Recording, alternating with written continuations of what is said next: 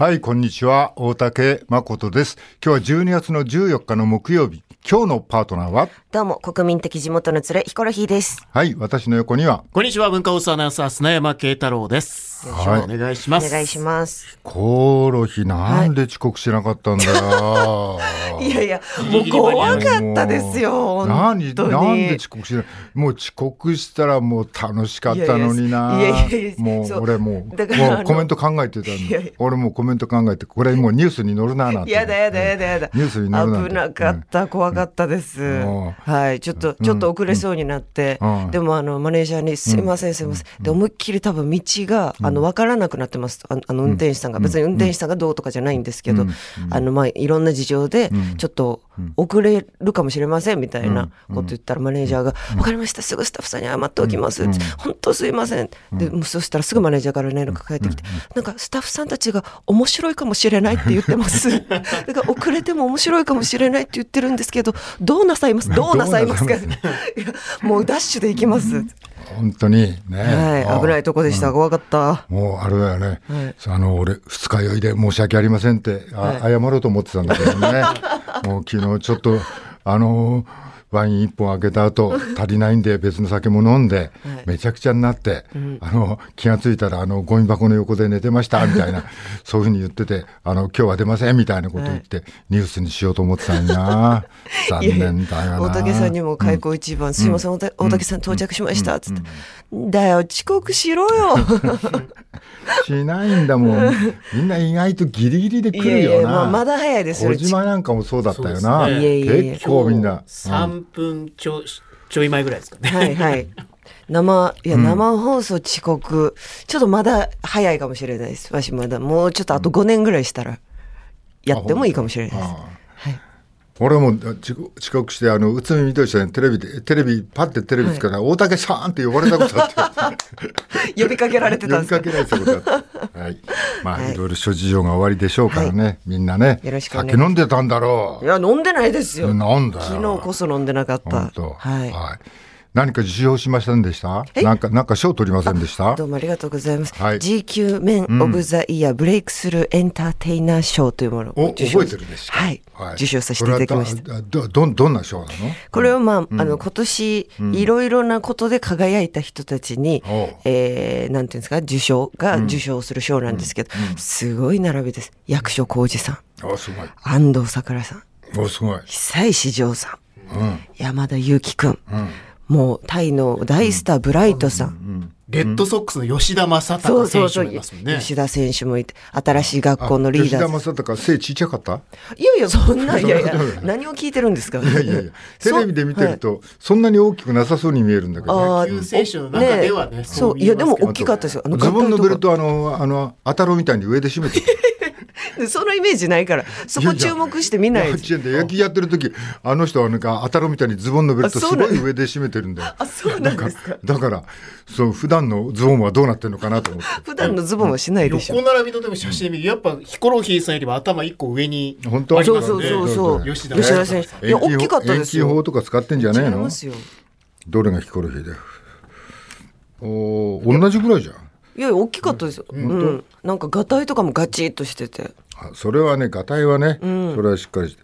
一番左にいる、あの、女の人4人、これ何？これは誰？新しい学校のリーダーズちゃん。おうおうおう。多分あの、お聞きになったことあると思いますけど、あのちょっと昭和っぽい楽曲でうん。はい。ちょっとバズって、もう楽曲自体もすごいいいんですけど、ん。あのなんなんていうのかな、あのダンスですよ、はい。首のね。はい。ポップ、ポップガールズ、ポップグループ。はい。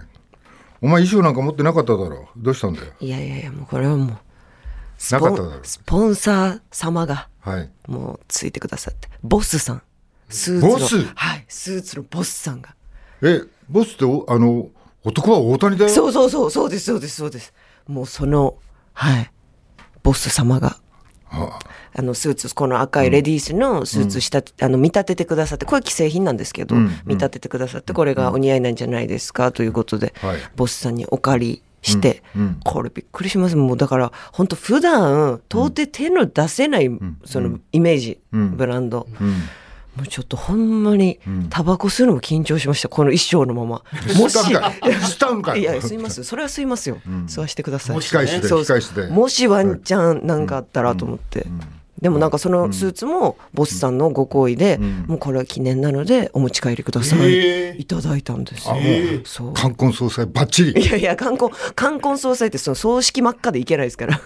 これ赤なの？そう赤赤まあちょっとしド。渋いボルドーっぽい。はい。ボルドーなんだ、はい。写真じゃちょっと黒っぽく見えるからわかんないけど、あそうですね。そうかもしれない。はい、はい。はい。えーどのくらいまでこの現場にいて、これが、まあ、結構その、アフターパーティーみたいな、うん。まあ、いわゆるその、うん、業界の方たちがいて、シャンパン飲んでみたいなパーティーも、だから8時9時ぐらいまでいさせていただいて、もそれでまあその後こう帰って、うん。で帰った時にやっぱりもうすごい現実なわけですよ。もう真っ暗の部屋あって、でなんかすごい華やかだったなと思ってパッて帰って、うんでもなんかその浸る間もなくちょっとタバコ吸いたいなと思って、うん。でタバコじゃあちょっとライター探す。ライターどこにもなくて、ん。ガスコンロガスコンロの火を買ってひねやった昔それ。やりますよね。ガ昭和。そうそうそう。ガスコンロの火で。そう顔半分焼け、はい、あのあのあの焼けるそうそうそうそうこうね、わしなん。かロン毛やからこう、毛をこうギュッとしながら、そこにこう、火つけてガスコンロに火つけてタバコ吸ってる時にいやもう落差がすごいな、私さっきまで役所広司さん 安藤サクラさんの横で、キラキラキラキラこう、いっぱいフラッシュ焚いてもろて、やらしてもろってたのに、やっぱこう一人になったらこのガスコンロでタバコ吸うしかないんやなって、もうそそうそうそうそうそう。そうそう。ありましたね。えー。落差がすごかったです。はい。まあでもそういう華やかなところからはい。帰ってくると、そんな風に思うよななんかな。そうですね、でもなんか逆に、あこっちがやっぱ夢を見させていただいたなと今日は夢を見させていただいた。やっぱこっちが現実だなとこう強く思いましたので。金は出ないの？金は。えなんでそんなこと聞くんですか？やだな本当大竹さん。金とかえ金とかじゃない金どうなった金もうややめて「か」に強弱つけないでください。か金。そう名誉ですから。あそうなの？そうです。あそうなのじゃないです。もう名誉ですから。名誉。ちっちゃなこんななんかもらっただけ？なんかなんかわかんないようないやトロフィートロフィーちゃんとトロフィーいただいて。トロフィーはい。もらって。いただきました。部屋に飾部屋に飾りましたか？飾りました飾りました。あそうですか、はい。狭い部屋に飾りましたか？狭い部屋に飾りました。大きなトロフィーは、はい親は？親？親親はなんか言ってない？親はなんかもらったんよとかそういうのしなかったの？いやいや何にも、何にもなかったですね。いやだけど、お前が言わなきゃそんな親はたくさん知らんだろうまあそうですね。私から言うこともなかったですし、でもあの本当になんか会社の社長とかが松竹芸能の社長とかが結構なんかその「万歳!」って言って喜んで 結構その古い古いか感じの喜びが「万歳!」って言って喜んでくれてました、やっぱその事務所の人間たちが、やっぱこのなんか喜んでくれてたの嬉しかったですけどね、昔からの「万歳万歳!」って言って、ん。はい。参照してくれました、帰ってから酒飲まなかった、ね、飲みました。帰ないってから。帰ってからないなんですね。向こうじゃシャンパンとか、僕はシャンパンとかワインとか飲ませていただいて帰ってからもビール。もう一回ちょっとやり直そうということでビール飲んでその後麦焼酎水割り飲みました。麦焼酎と水割り。水割り飲んで。でもとくっと寝てましたかね。まあでもあれだね。ええ。思うけどまあその章がどうなのか俺はよく知らんけど、はい。まあちょっといいことがあった日の夜は、そのまあガスコンロでタバコ吸ったかもしれないけども、はい。寝る時だけはあれだろう。ほんのちょっと、なんかこうハッピーな気持ちにちょっともちろんもちろん。なるだろはいもちろんもちろん、ね。その日の夜どころか、んもうそっから1週間ぐらい結構。あそんな前の話なのこれ。あそうですそうです。これいつやっけな。うん。11月の二十何日とかにこの授賞式みたいなのがあって、そこからもう1週間ぐらいは結構もう浮かれてましたね。であので、この賞の名前が GQ メン・オブ・ザ・イヤー2023っていう賞なんですよ。でその2023年でなんかもうそのいろいろ頑張った人に与えますみたいな賞なので、この2023ってやっぱ2023年しかなんか言えないなと思って年明けて2024年になって、いや GQ メオブザイヤー2023受賞したんですよって言っても、なんかこうちょっと、あれまあまあ去年のね、去年の人ねって思われそうなので、なんかこの1ヶ月も、なるほど。本当もう、もうのべつ幕なし、うん、G キメオブザイヤー2023受賞させていただいたんです。のべつ幕なしいろんなところで言わせていただいてます。必死で。うん、じゃあそうここのなんていうのかちょっとハッピーな気持ちは、はい、しばらくは続いた。続きました続きました。でもなんか私性格的にその調子乗っちゃうので、うん、なんかその1週間ぐらい経ってあれなんかその調子調子乗ってるかもなと思って、うん、あかんあかんと思ってこう思い直しましたけど。あ偉いじゃね。偉いですか？普通調子乗るもんだよだって。ああでも一週間ぐらい。肩で風切っちゃうもんだよ。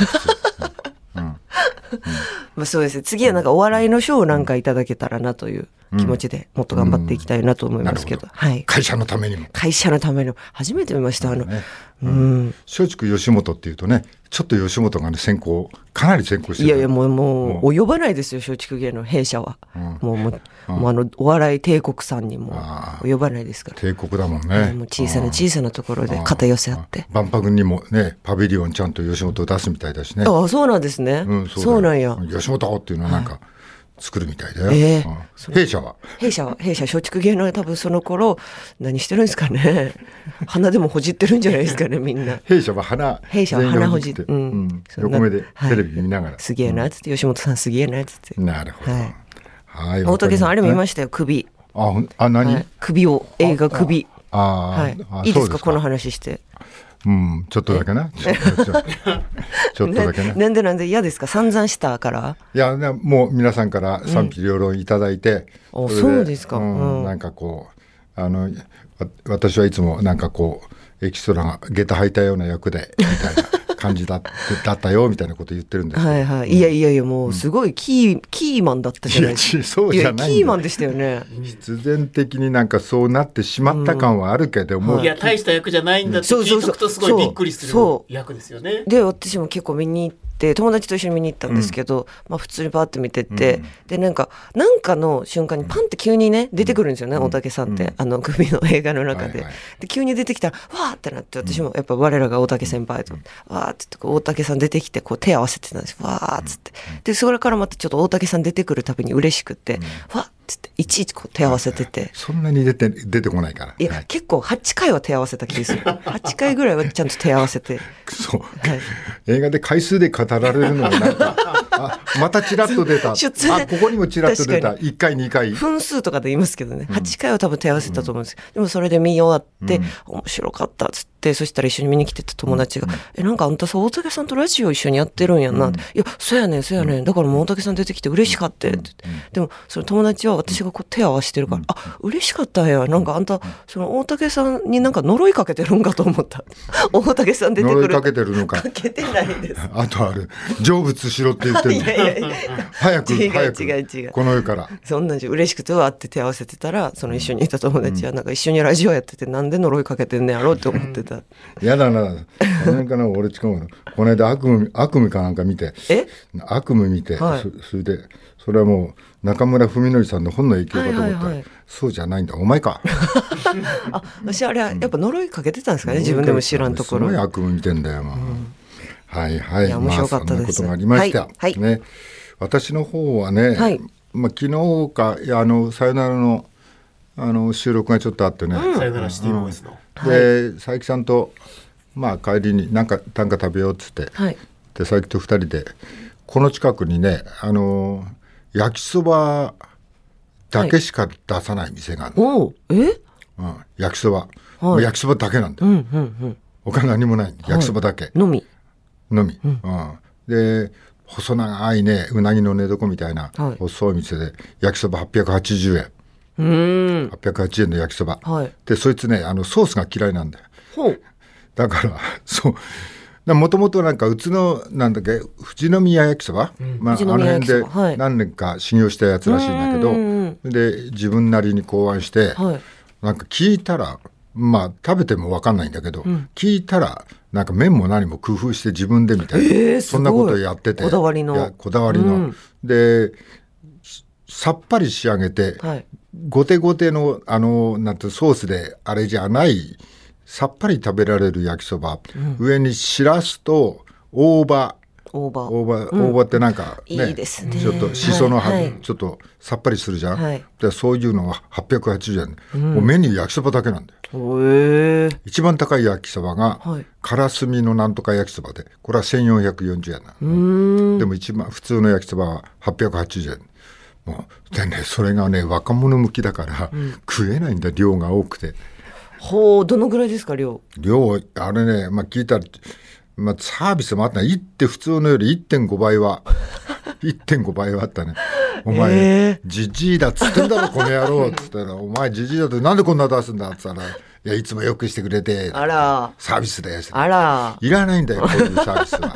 いらないんだよいらないんだよサービスはまあ一人でやってる、うんうん、で前行った時に、はい、なんかこうやっぱしラジオ終わってちょっと行ってるから暗いのねもうね、うんうん、暗い時間行ってなんか暗いけどこの店やってんのかなと思って。ほいであんまり入り口が暗いからその40ちょっとくらいの人かな、はい、なんでこんな暗いんだよ。なんで入りづらいじゃないかっつって、うん、もう言ったら「すいませんあのまだあの玄関とこの電球電気金こう金がなくてまだつけてないんで嘘。本当。え？電気つけろよもっと。電気つけろよ お前、え？ー、ここの電気は無駄遣いじゃないから、ね、いや、うん、えそれ電気を変えないってことですか？で電球は変えるさそりゃ。なんかそれをなんかこう照らすなんか、はい、なんかこうなんていうの？鉄のアームとかさなんかそういうのをしなくちゃいけないんじゃん？だちょっと金かかるんじゃない？なるほどなるほど。電気一個で照らすんだらできるよそれは。そうですよね。うん、ええー、そんなんで、うん、そのその焼きそば食ってそれでまあああの辺はオフィス街で夜はもうねちょっとちょっと場所が場所がね、悪いんだよ、もう何にも風がビュービュー吹いてああビル風だ、まあ、電気はついてるんだけどそんなに目立たなくて、はい、まあ、夜行ったら俺ら客俺たち2人だけで、うん、ちょっと汐留寄りの、そうそうそう。ですよね、あ知ってんの？大体お店の位置は。え、なんで行ったことはないなんでずっと黙ってたんですか？いやいや なんか 食べたこと入ったことはないんで。えー、有名なじゃあ結構有名なお店なんですか？いやいやそんなんじゃない。もう全然そんなんじゃない。全然。へえ、うん、知る人ぞ知るみたいな。いやそれもそんな感じ知る人も知らない。よく見つけましたね。知る人も知らない。知る人も知らない。うん、え本当によく見つけたなっていうか、え、美味しいのは美味しいですよねもちろん。うん、うん、あのね。まあまあまあまあ焼きそばそんなにね、クソまずいってのはあんまりないからね、うん。あめっちゃ美味しいとかもそんなに、うん。まあまあでもなんか東京っぽい焼きそばっていう感じでベースが富士宮焼きそばだっていうから、まあそれなりの味だけど、まあ、本人はすごいこだわってんだけど、客はそんなにこだわってないよね。そうかだからもっとメニュー出せや メニューメニューのだからその焼きそば4種類ぐらいしかないんだよ、うんお金ないのか？はいこれだけです。感じはいい。これだけでやってます。感じは良さそう。オフィス街だから昼間はねです。あ、まあ、そうですよね。ちょっとお客さんは来る、うん、夜あったらね大竹さんたち初めてです そんな店だったね。はいそんなんで、うん、えー、昨日は焼きそばで腹いっぱいになっちゃいました。いや最高だ。はい、うん、はいさあ慶太郎君今日はちょっとねいろいろあるね。そうですね、うん、えー、まあ各紙これが一面なんですがこれは朝日新聞の見出しです、うん、えー、官房長官に林前外務大臣、うん、総務松本氏、農水坂本氏、経産斉藤氏とあります、うん、えー、自民党の政治資金パーティーをめぐる問題でまあ、安倍派の政治資金パーティーをめぐる問題で、うん、岸田総理は昨日、裏金を受け取った疑惑がある安倍派の松野官房長官の後任に、岸田派の林芳正前外務大臣を起用する意向を固めたと。はい、えー、鈴木淳二総務大臣の後任に松本武明前総務大臣、うん、宮下一郎農水大臣の後任に坂本哲氏元地方創生担当大臣、そして西村経済産業大臣の後任に斉藤健前法務大臣をそれぞれ当てるとあります。うん、で総理はまあ官房長官については派閥批判の高まりを受けて無派閥から起用したい考えだったと、うん、えー、複数の政権幹部によると、うん。えー、総理の側近を通じて12日に無派閥の浜田靖一前防衛大臣に打診をしたが、孤児。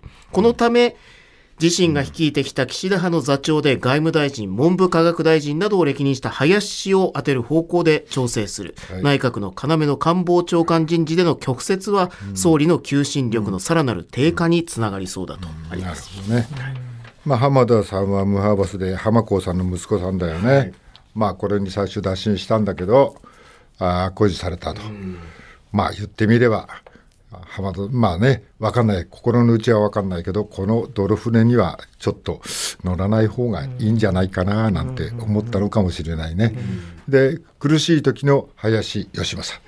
大体苦しい時は林芳正に、ね、林さんに行くね。こういうパターンでポストに就かれることが多いですよね。よね。はい、思うのは、まあ、これも個人的見解ですけど4人一生せーのっていうのがねこれはどうなんだと。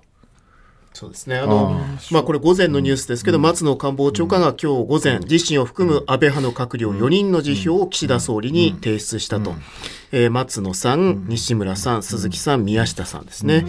で、さらには、えー、自民党側で萩生田政務調査会長が岸田総理に辞表を提出して、えー、自民党安倍派の事務総長を務める高木国会対策委員長も、えー、茂木幹事長に、そして世耕参院幹事長は参議院議員会長にそれぞれ辞表を提出したと。閣僚4人と、まあ、いわゆるこう自民党の要職を占める人たち含めて、まあ、7人ですね、そして副大臣5人、政務官1人、まあ、これ、同時に、まあ、ほぼ同時に辞表を出したっていう。はい、はい。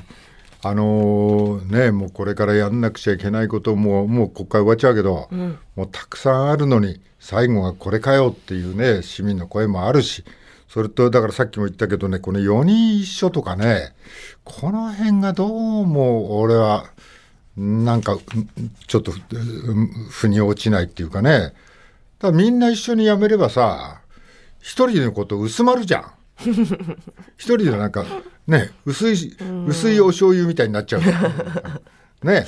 濃度を薄く。の、うん、それ、ちょっと薄まる感じ。で、まあこれ辞任で、この後特捜がいろいろやるんだろうけど、まあこれで、まあ多分会計担当者みたいなのは、ちょっと一番知ってるから、うん、そこはね、うん、捜査の手が大きく入るだろうけども、うん、それだけで済むのかよっていうのが一つと、それで4人一緒ってさっきの話だけど、まあこれも、こうなんか内々の感じが、せーのがいいねみたいな、なんかこの派閥も含めて、うん、えー、なんかこう傷の一番浅いやり方は何だ？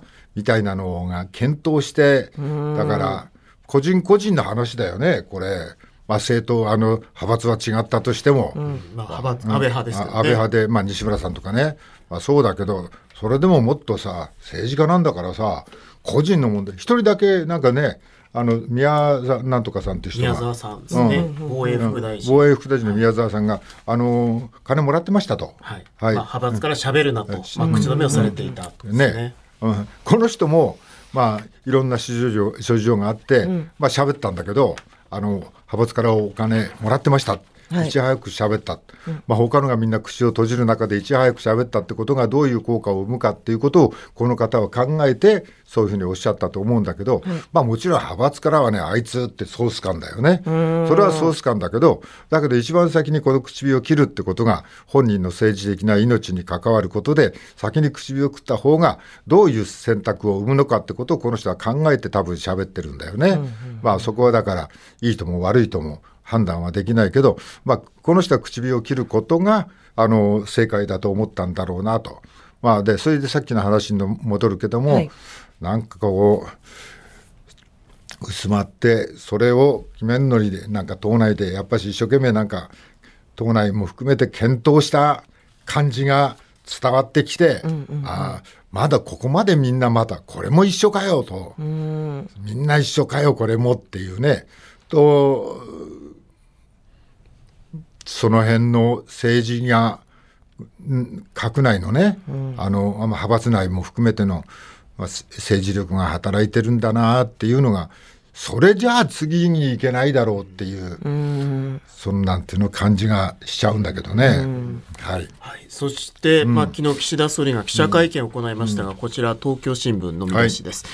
えー、改革究明中身語らず、うん、裏金法改正派閥解消も消極的とあります、うん、えー、岸田総理は昨日13日の記者会見で自民党派閥の政治資金パーティー裏金問題について強い危機感を持たなければならないと繰り返したが、まずは事実確認が必要として、真相究明や再発防止に向けた具体策は示さなかったと、えー、党総裁や総理としての自らの責任をどう取るかや政治資金規正法の改正や派閥解消の必要性を問われても明言を避けるなど抜本的な対策にも後ろ向きな姿勢が目立ったとあります。はいで、まあ、会見の中の、うん、えー、言葉として、まあ、火の玉っていう見出しもあるんですけど、うん、えー、国民の信頼回復のために火の玉となって自民党の先頭に立ち取り組んでいく。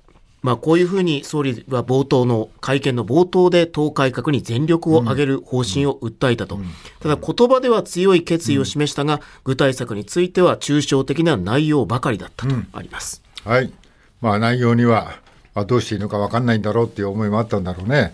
ただあのものすごい気持ちで改革をしていこうっていう意思は伝えたよみたいなことだけど、うん、その言葉の一つにあの火の玉となってと、はい、うん、いつの言葉だと。ね、戦時中かと。1941年から5年ぐらいの戦争中の言葉だからね。あ実際にあった言葉ってことですか、はい、そうそう改正翼賛会が使ったっていう「進め一億火の玉だ」っていう、うん、まあ、いわゆるこう戦時中のキャッチフレーズに出てくるような言葉ですけどね。はい。ちょっと調べてくれって言って調べてもらったらこれは1941年、はい、ね、あ戦争終結が45年だから、うん、まあ、戦争始めた、ね、真珠湾攻撃かなんか当時した前後の話だよね。はいはいうんえー、1億とは当時日本が統治していた台湾や朝鮮の人口を合わせた数である。だから本土はだから7000万人だったんだよね。それに自分たちが統治していた台湾や朝鮮の人数を足して1億と表現したわけだよね。その言葉をここで使うかと。どうなっとるんだと。なるほど、まあね勢いっていうか改革していこうっていう意思は感じるけど、こんな古臭い言葉持ち出してまあ多分この後でこの「火の玉」って言葉は多分あちこちでいろんなことをみんながに言われると思うよ俺は。うん。まあそんな言葉を使って自分のこれからの改革の意思を表現したけどじゃあどうすどういうふうにするかっていうことはケタル君何も語っていないとはい、消極的だったりとか、うんまあ、具体的な明言は避けたと。はい、はい、はい、ありますね、まあ、これはこれまででいいですか？はい、はい、次です。次です。毎日新聞ですね、これもまあ各紙載ってるんですが、えー、地下トンネルで軍事作戦イスラエル、ハマスを水攻めかとあります、イスラエルのガラント国防大臣はパレスチナ自治区ガザにあるイスラム組織ハマスの地下トンネルの中で軍事作戦を展開していると明らかにしたと、えー、ハマスの指揮するところだったり、式場や武器庫などを調査し、近く公開すると述べたと。一方、アメリカのウォール・ストリート・ジャーナルの電子版が12日、イスラエル軍がトンネルの一部に海水の注入を始めたと報じたと。ハマス戦闘員を水攻めにして、全長500キロ以上とされるトンネルの破壊にも着手した模様だとあります。まあ、トンネルの中に海水を流し始めたっていうんですね。まあ、このことに対して、えー、読売新聞ですね、まあ、専門家の声が載ってるんですが、うん、まあ、防衛大学の、えー、名誉教授という立山立山さんですね。うんえー、人住めず禁じてイスラエル焦りとあるんですけど、まあ、まあ、短期的に、まあ、本当にこう水で人を殺すっていう、まあ、これも非人道的ですし、もともとガザでは地下水の塩分濃度が高くて、以前から水の供給っていうのが限られていたと。えー、本格的にここにまあ海水を注入すれば、トンネルから土地に海水が浸透して、もう飲料水として使用できなくなって、作物も育たなくなる。人が住めない場所になるため、禁じ手のはずだったと。まあ、長い目で見ても、まあ、非人道的なことを、まあ、今、やっているようだということですね。はい、あのさ水攻めって、これもっと砕いて言えば溺れて殺そうって話だよ、溺れさせてね人を、ね。あのーしかもこのトンネルの中にはもしかすると、はい。ハマスが、あのー取った人質の人もい。るかもしれない、そこに水入れてね、弾薬使うのもったいないからか？知らないけど、あのーガザのはい。住民たちは、まあこう子供がね、ん。あのーう撃たれて、はい。えー体の一部を失ったりしてるわけだよ。はい。住民たちの声は今何言ってるかって言ったら人思いに殺してくれって言ってるんだよもう。もう。ね。現場は。うん。3日も4日も何にも食べないで水もなくて病院の機能も果たせなくてもうそれだったらさ、うん。それで子供を亡くした親は親だけ、親を殺し殺された親は子供だけ、うんうんえー病院に運ばれても治療もで麻酔もないとこで手術をしたっていう話も伝わってきてるわけだよね。